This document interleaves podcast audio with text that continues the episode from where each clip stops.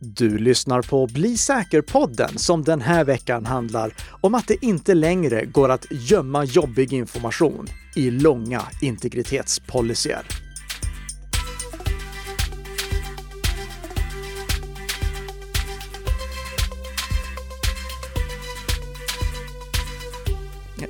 Policys eller policyer, den är eh, lite osäker på vad det heter i plural. Men hur som helst, god morgon, god morgon fantastiska lyssnare! Välkomna till Bli säker-podden med Karl-Emil Nicka och Tess Hamark. Men var ja. är du Tess? Ja, jag, jag sitter i mitt sovrum, ja, så jag ser ju inte dig nu Nicka. Det känns lite ovant, får jag säga. Ja, väldigt underligt att inte ha dig här och varför i hela friden infinner inte du dig på plats här i studion som du brukar? Ja, men det är ju lite förkylningstider och så, så jag tänker att vi tar det säkra före det osäkra. Så jag har liksom bunkrat in mig här och gjort en liten egen poddstudio. Det hade varit, ja, vi får se om vi kan ta en bild kanske. Jag vet mm. inte. Ja, nej, men det, det, uppskattar jag då att du inte är här. Ja, eller hur? Jag Pre Precis dig. som jag uppskattar våra fantastiska lyssnare som är tillbaka det här året för att lyssna på podden som produceras i samarbete mellan Nika Systems och Bredband2. Det här är ju det första avsnittet som vi spelar in som vanligt i år. De eh, två senaste poddavsnitten, de hade vi ju förbandat så att det skulle finnas någonting att lyssna på under eh, jul och nyårsledigheterna. Men nu är vi tillbaka och då är det allting som vanligt igen. Och vad innebär det, Tess? Jo, men då kör vi ju veckans snabba nyheter. Precis. Ja, så vad har egentligen hänt här den första veckan egentligen av det nya året, Nika? Ja, jag tänkte faktiskt börja med en sak som hände under julledigheterna som vi måste följa upp eftersom vi har pratat om eh, bakgrunden till det tidigare. Mm. För några veckor sedan då eh, Eh, konstaterade vi ju att väldigt många Android-mobiler skulle få problem med att surfa på internet nu under det här året. I och med att hälften av världens webbplatser använder Let's Encrypt för att säkra anslutningarna och många mobiltillverkare inte har underhållit sina mobiltelefoner med aktuella rotcertifikat så skulle det här leda till att under eh, ja, eh, successivt under det här året, från januari till september, så skulle fler och fler webbplatser börja sluta fungera för Android-mobiler som hade stannat kvar på Android 7.0 och tidigare. Mm. Det här var en väldigt kompakt sammanfattning av Verkligen. det som vi dedikerade ett helt avsnitt till. Så vill ni veta bakgrunden till varför Android-mobiler som är kvar på Android 7.0 och tidigare skulle fått problem i år så finns det en länk till eh, slutsurfat för gamla Androider i våra show notes. Mm. Men vad har hänt nu då, Nicka? Jo, det är någon som har klivit in som en räddande ängel i elfte timmen. Och jag kan säga, det är inte mobiltelefontillverkarna. Det bästa hade ju varit att mobiltelefontillverkarna bara konstaterade att ja, okej, okay, vi kanske borde ta vårt ansvar. Men nej, nej. så bra är det inte.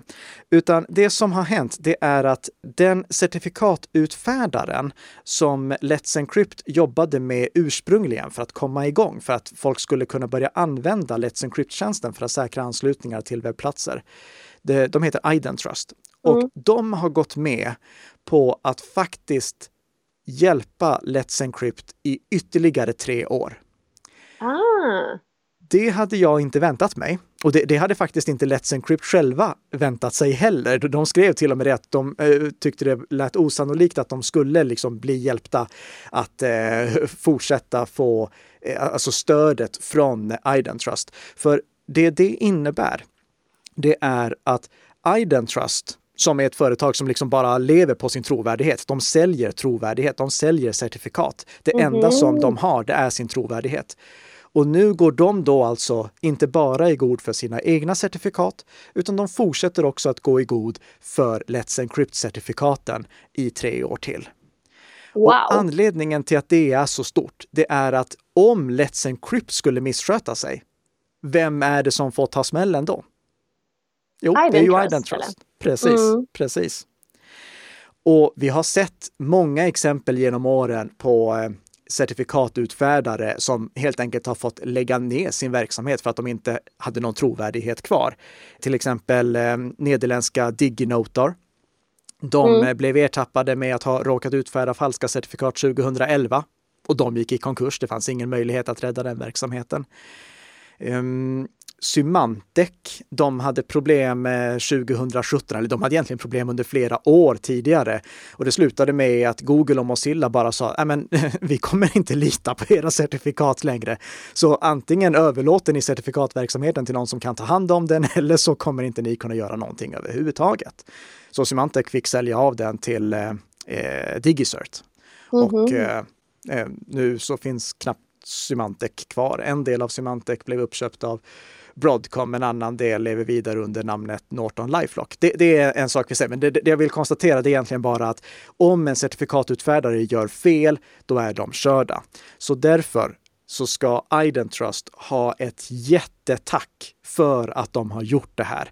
Och det, det, här är ju en spelare som ingen känner till. Ingen har hört talas om Identrust. Om man frågar folk ut på gatan, vet du vilka Identrust är? Nej, okej. Okay. Men det var de som gjorde att de svenskar som fortfarande har, eller egentligen hela världen, men i Sverige så är det fortfarande var tionde mobil, var tionde Android-mobil ska jag säga, som kör Android 7.0 eller tidigare. Och Identrust har precis gjort att de mobilerna kommer kunna fortsätta surfa på internet i år. Så stort wow. hatten av till dem. Ja, verkligen. Verkligen. Men, som vi brukar säga, det gör ju ändå inte att någon ska använda de här mobiltelefonerna, för Google underhåller enbart Android 8.0 och senare med säkerhetsuppdateringar. Så mm. de här mm. mobiltelefonerna, precis som vi sa i det tidigare avsnittet också, de är inte säkra. De ska inte användas, framförallt inte på företag. Så om man kör Android 7.1 eller tidigare, då är det bara att sluta använda de mobilerna för att de får inte längre säkerhetsuppdateringar. Ja, ja men det var, jag tycker ändå en stor eloge till Identrust. Jag tycker det är häftigt. Verkligen. Det, ja. jag, jag, jag lyfter på hatten här inne. Ja, jag med. Eller på håret mm. kanske jag ska säga. Lyfter ja. på håret, kan man göra det? Ja. det, det, det? Det lät konstigt, men vet du vad som eh, jag, jag tycker är värre? Nej, berätta. Eh, det är att du hade rätt. Ja. Och nu tänker ni kanske, okej, okay, har du svårt när Tess har rätt? Ja, ibland har jag faktiskt svårt för att mm. Tess har rätt. Även och jag, tror att Tess kommer har berätta... svårt för det denna ja. gången. Ber, ber, berätta varför. Jo, men förra avsnittet så skulle vi lyfta fram olika spaningar för 2021. Och mm. jag sa att jag trodde att vi skulle se fler attacker mot samhällsviktiga funktioner såsom sjukhus och så vidare. Mm. Och tyvärr så ser det faktiskt ut som att jag har rätt.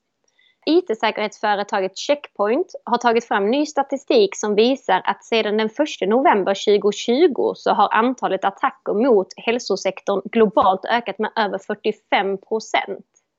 Det är jättemycket, Nika. Ja. ja.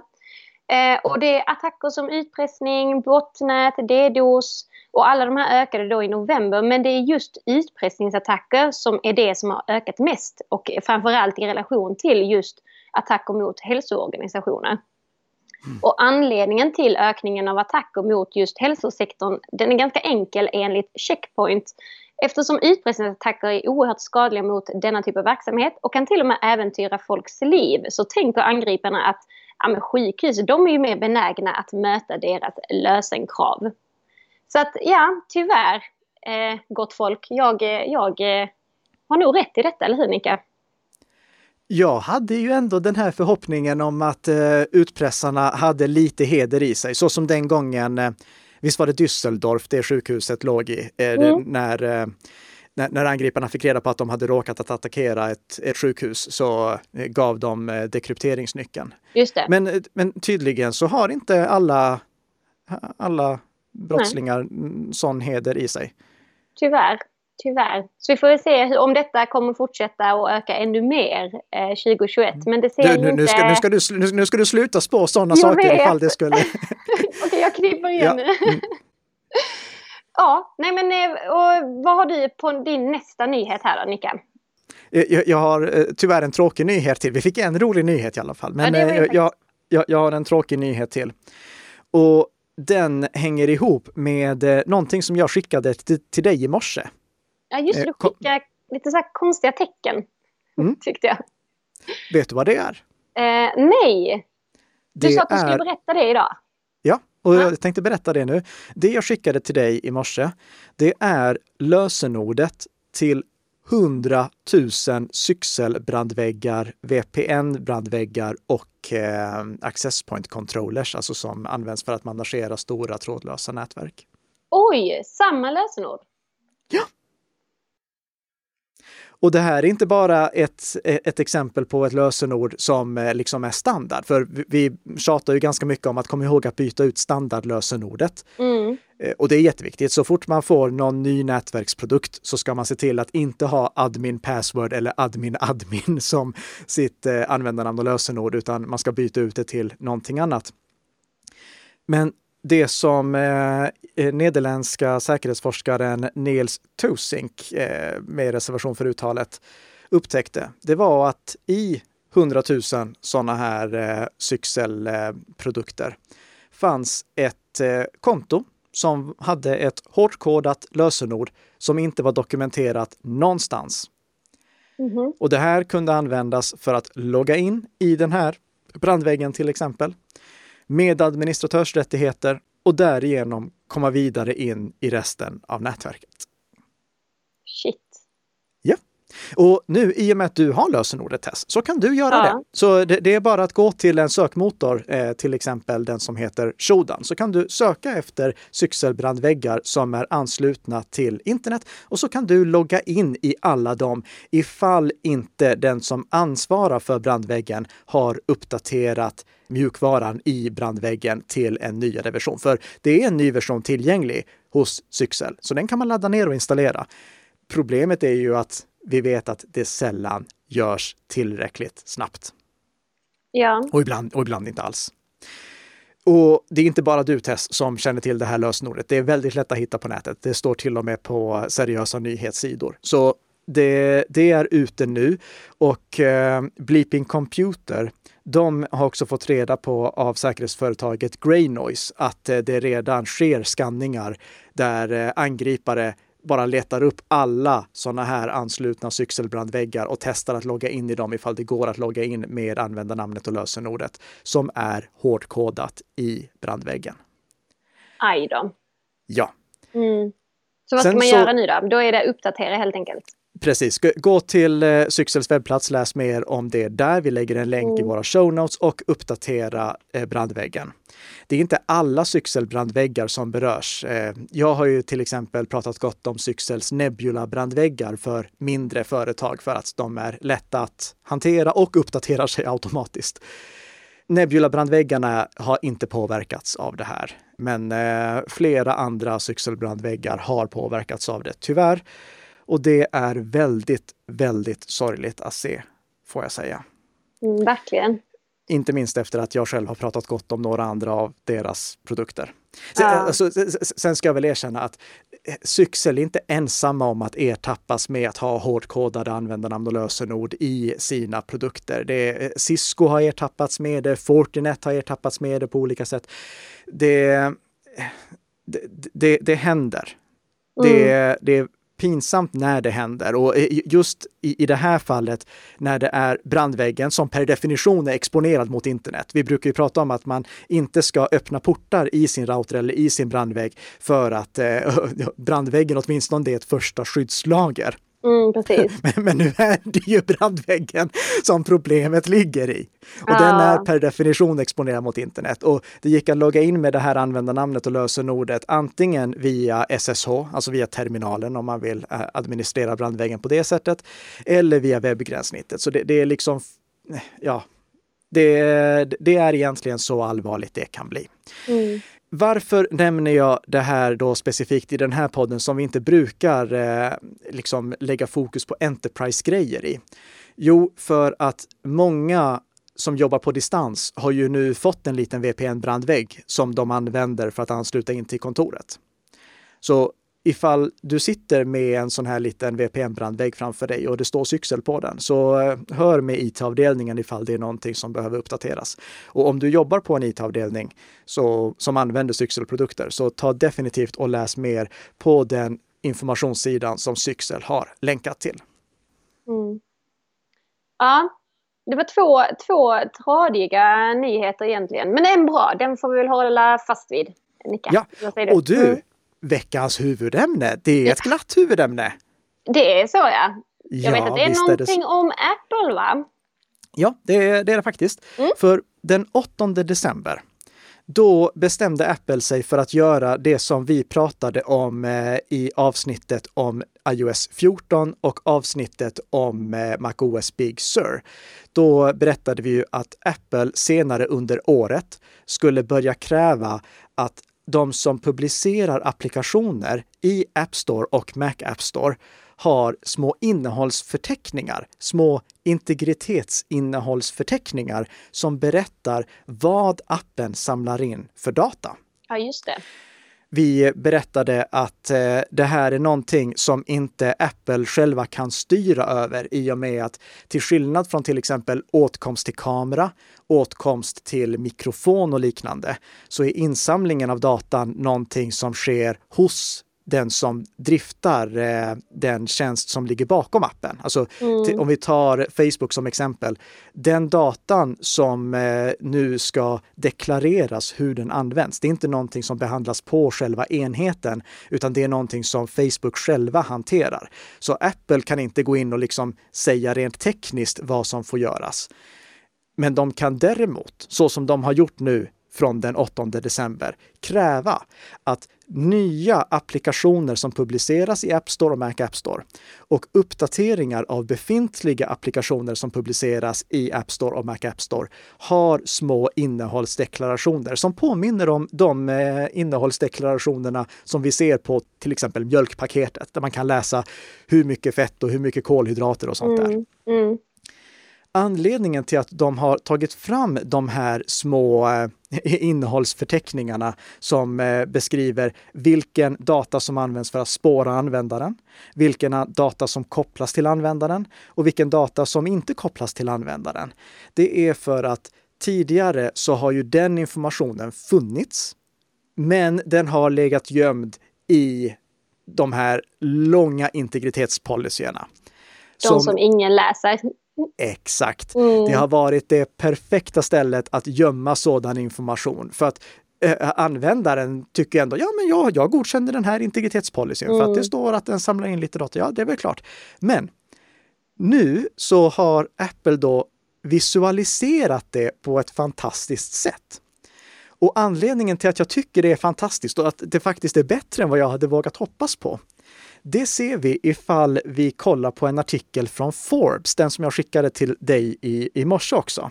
Ja. Där har Forbes nämligen bara tagit skärmdumpar av de här olika integritetsinnehållsförteckningarna som är publicerade för fyra av de stora meddelandeapparna. Signal, iMessage, WhatsApp och Facebook Messenger. Ja, och du och kan vad... väl egentligen berätta vad, vad, det var du, vad, vad du såg när du fick den här överblicken av innehållsförteckningarna sida vid sida? Alltså vilken stor skillnad på från tjänst till tjänst egentligen. Ja. Vad var det? Signal var ju tom i princip. Ja. Eh, och sen så var iMessage hade ju hade... några få punkter liksom. Mm. Och sen var ju WhatsApp nästa, men sen just Facebook Messenger, det var ju liksom, det var otroligt många punkter som stod med ja. där. Sida det, efter sida. Ja, verkligen. Det, var, men det, det, tal, det är väldigt talande i alla fall.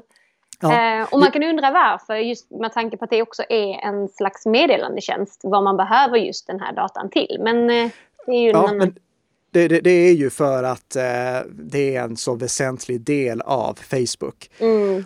Och e, e, enligt Facebook själva då, det, du har definitivt en poäng som jag tycker vi ska belysa lite mer, men det, det är ju därför som de samlar in den här kopiösa ja. mängden data jag tänkte läsa upp allt som de samlar in bara för att göra en poäng av det. Mm. Men insåg att det går inte. för då hade vi fått släppa ett bonusavsnitt. Så jag säger bara till våra läsare, klicka på Forbes-länken i våra show notes och kolla själv. Mm. Innan vi går vidare så ska jag också bara snabbt, eh, jag ska försvara Facebook lite. För det här är ju information som de själva deklarerar. Det, här är inte Apple som granskar åt dem, utan det här är någonting som utvecklaren själv deklarerar.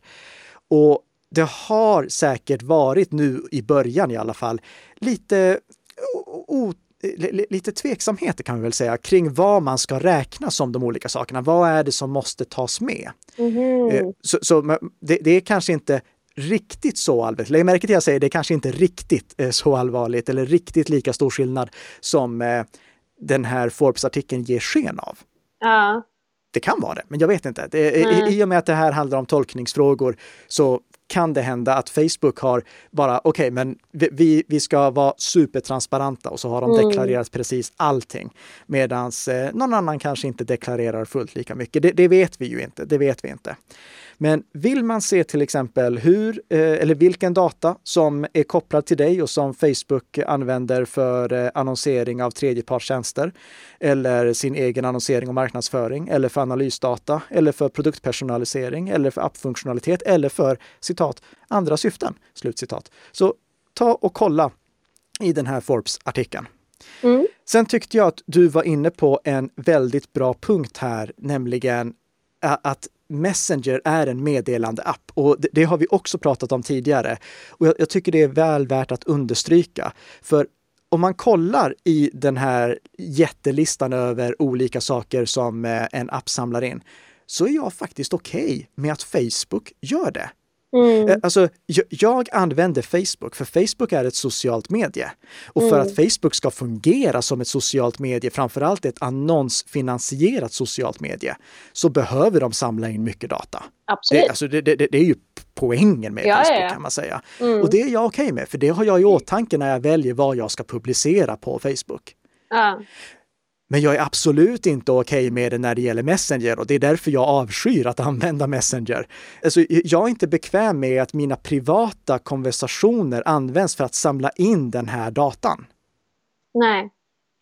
Så därför gör jag stor skillnad på Facebook och Facebook Messenger. Men jag förstår att Facebook själva tycker att de två hör ihop. Men jag tycker att det är två väldigt olika saker. Saker som används för sociala medier och saker som används för att föra privata konversationer. Antingen med en specifik person eller i en specifik grupp. Mm de som funderar över det här som vi också har varit inne på för om att Facebook avlyssnar en ja. eh, som vi också har avfärdat och förklarat varför eh, inte sker. Om ni kollar i den där integritetsdeklarationen, där har ni svaret på hur Facebook kan känna er så väl och hur de kan ge så pricksäkra annonser. Mm. Ja, verkligen. verkligen. Men eh, WhatsApp, de eh, såg ju lite bättre ut. Mm. Så kommer det inte vara länge till. Jaså? Mm. För om eh, vi kollar vad XDA Developers skriver så har eh, Facebook som äger WhatsApp nu börjat eh, skruva åt integrationen mellan WhatsApp och övriga tjänster. Så nu har användare fått upp ett eh, nytt avtal som de ombeds godkänna, en ny integritetspolicy som kort och gott går ut på att användaren har två val. Antingen så går du med på att WhatsApp börjar dela data med Facebook. Mm. Eller så slutar du använda WhatsApp. Aha, utpressning nästan. Mm. Ja. ja, alltså det är ingen som tvingar någon att använda nej, WhatsApp. Nej, nej. Så, Facebook får ju göra så. Absolut. Men eh, det, det, det är eh, ganska intressant att se oavsett ja, vad. Att, att, att de verkligen eh, säger så hårt. Antingen så går du med på att dela data med Facebook eller så får du se dig om efter någonting annat. Mm. Men visst var det också någonting om att eh, Facebook eh, gjorde väl någon reklam eller någon annons eh, riktad mot Apple? Ja, det, precis. Facebook satte in en helsidesannons i flera morgontidningar där de gnällde över Apples tilltag. Men det var inte just det här tilltaget. Eh, ut, utan eh, det är för att nästa år då kommer Apple kräva att användaren ger sitt uttryckliga godkännande för att en app ska få samla in data som delas med andra appar och andra webbplatser. Ja. Alltså eh, delning mellan appar och delning mellan webbplatser. Så användaren måste själv få godkänna det genom en dialog. Alltså inte bara genom att ha möjlighet att bläddra igenom en sån här innehållsförteckning, utan eh, en sån här uttrycklig permission. Vill du ge den här appen tillstånd att göra det här?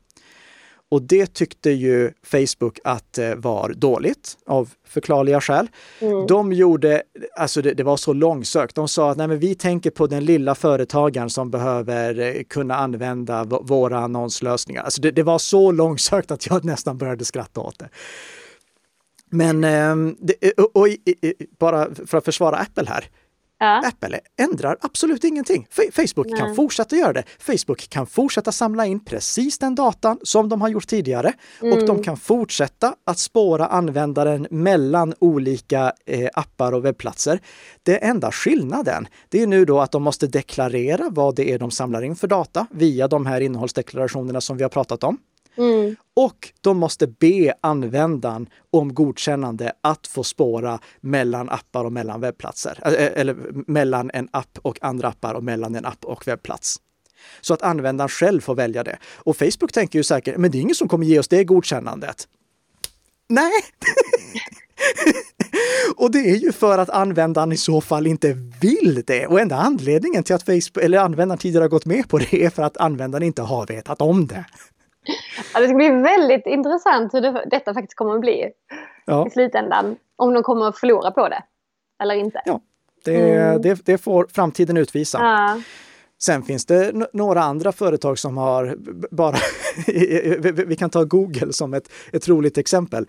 Eh, Paul Thurrott han konstaterade, eh, Paul Thurrott han driver en eh, blogg om, eh, om Windows framför allt, men han konstaterade mm. att Google inte har uppdaterat sina iOS-appar på över en månad. Oh ja, där mm. ser man. Är det ett sammanträffande? Jag vet inte. Ja, det skulle ju kunna bero på att alla hos Google eh, har ledigt. Alla, är, eh, eh, alla har jul och nyårsledigt, så det är inte någon som uppdaterar apparna där. Eller så kan det bero på att de för att kunna släppa en uppdatering till iOS måste göra de här innehållsdeklarationerna. Jag vill tro att alla, precis alla på Google har haft julledigt. Ja. ja. Så, så är det. Och, och sen är det klart att Google kommer ju inte kunna låta bli att uppdatera sina iOS-appar i all evig framtid. Nej. Men eh, de kanske behöver lite tid att eh, sammanställa den här datan, även om Apple var ute i god tid och informerade om att det här kravet skulle komma. Mm. Hur som helst, det som vi vill uppmana våra kära lyssnare att göra med anledning av det här, det är att ta tillfället att faktiskt kolla igenom vad det är en app samlar in för data. För nu finns den lättillgängligt och enkelt visualiserat i App Store, både på iPhone och på eh, MacOS. Så ta och kolla på apparna, inte minst när det är dags att uppdatera. Det är kanske lättast då, för att när, när, uppdateringarna dyker upp i App Store, då kan du klicka på dem och så går du in och kollar där vad det är som står att en eh, app samlar in för data och vad den delar för data. Kanske är du mm. helt okej okay med det. Kanske känner du att nej, det här är jag inte riktigt bekväm med. Och då kan du fundera över ifall det är dags att använda någon annan app. För vill vi få till någon skillnad på den här fronten kring hur mycket data som samlas in om oss, då är ju det bästa sättet att välja appar som faktiskt värnar om integriteten. Mm. Nu har vi dessutom lättare att göra det. Så det är eh, veckans läxa, om vi kan kalla det det. Veckans läxa är att kolla igenom apparna som man har på sin iPhone eller sin Mac. Och då gäller det bara de eh, applikationerna som kommer via Mac App Store, inte de som man har fått på något annat sätt. Ah. Och sen så har vi en frivillig läxa också. Och det är ju att om man känner för det, om man tycker att den här podden är värd att lyssna på, då kan man gå in och lämna en liten recension om den på till exempel podcaster hos Apple. Och om man dessutom väljer att prenumerera på podden i valfri poddspelare, Pocketcast, Spotify, vilken man nu än känner för, då får man ett nytt avsnitt nästa fredag, för då är jag och Tess tillbaka. Tess sitter förhoppningsvis med mig här i studion. Jag säger tack så mycket för att ni har lyssnat den här veckan och Tess, krya på dig. Ja, och jag säger detsamma. Och eh, ha det bra Nicka, vi hörs. Det gör vi. Hej då! Ja, hej!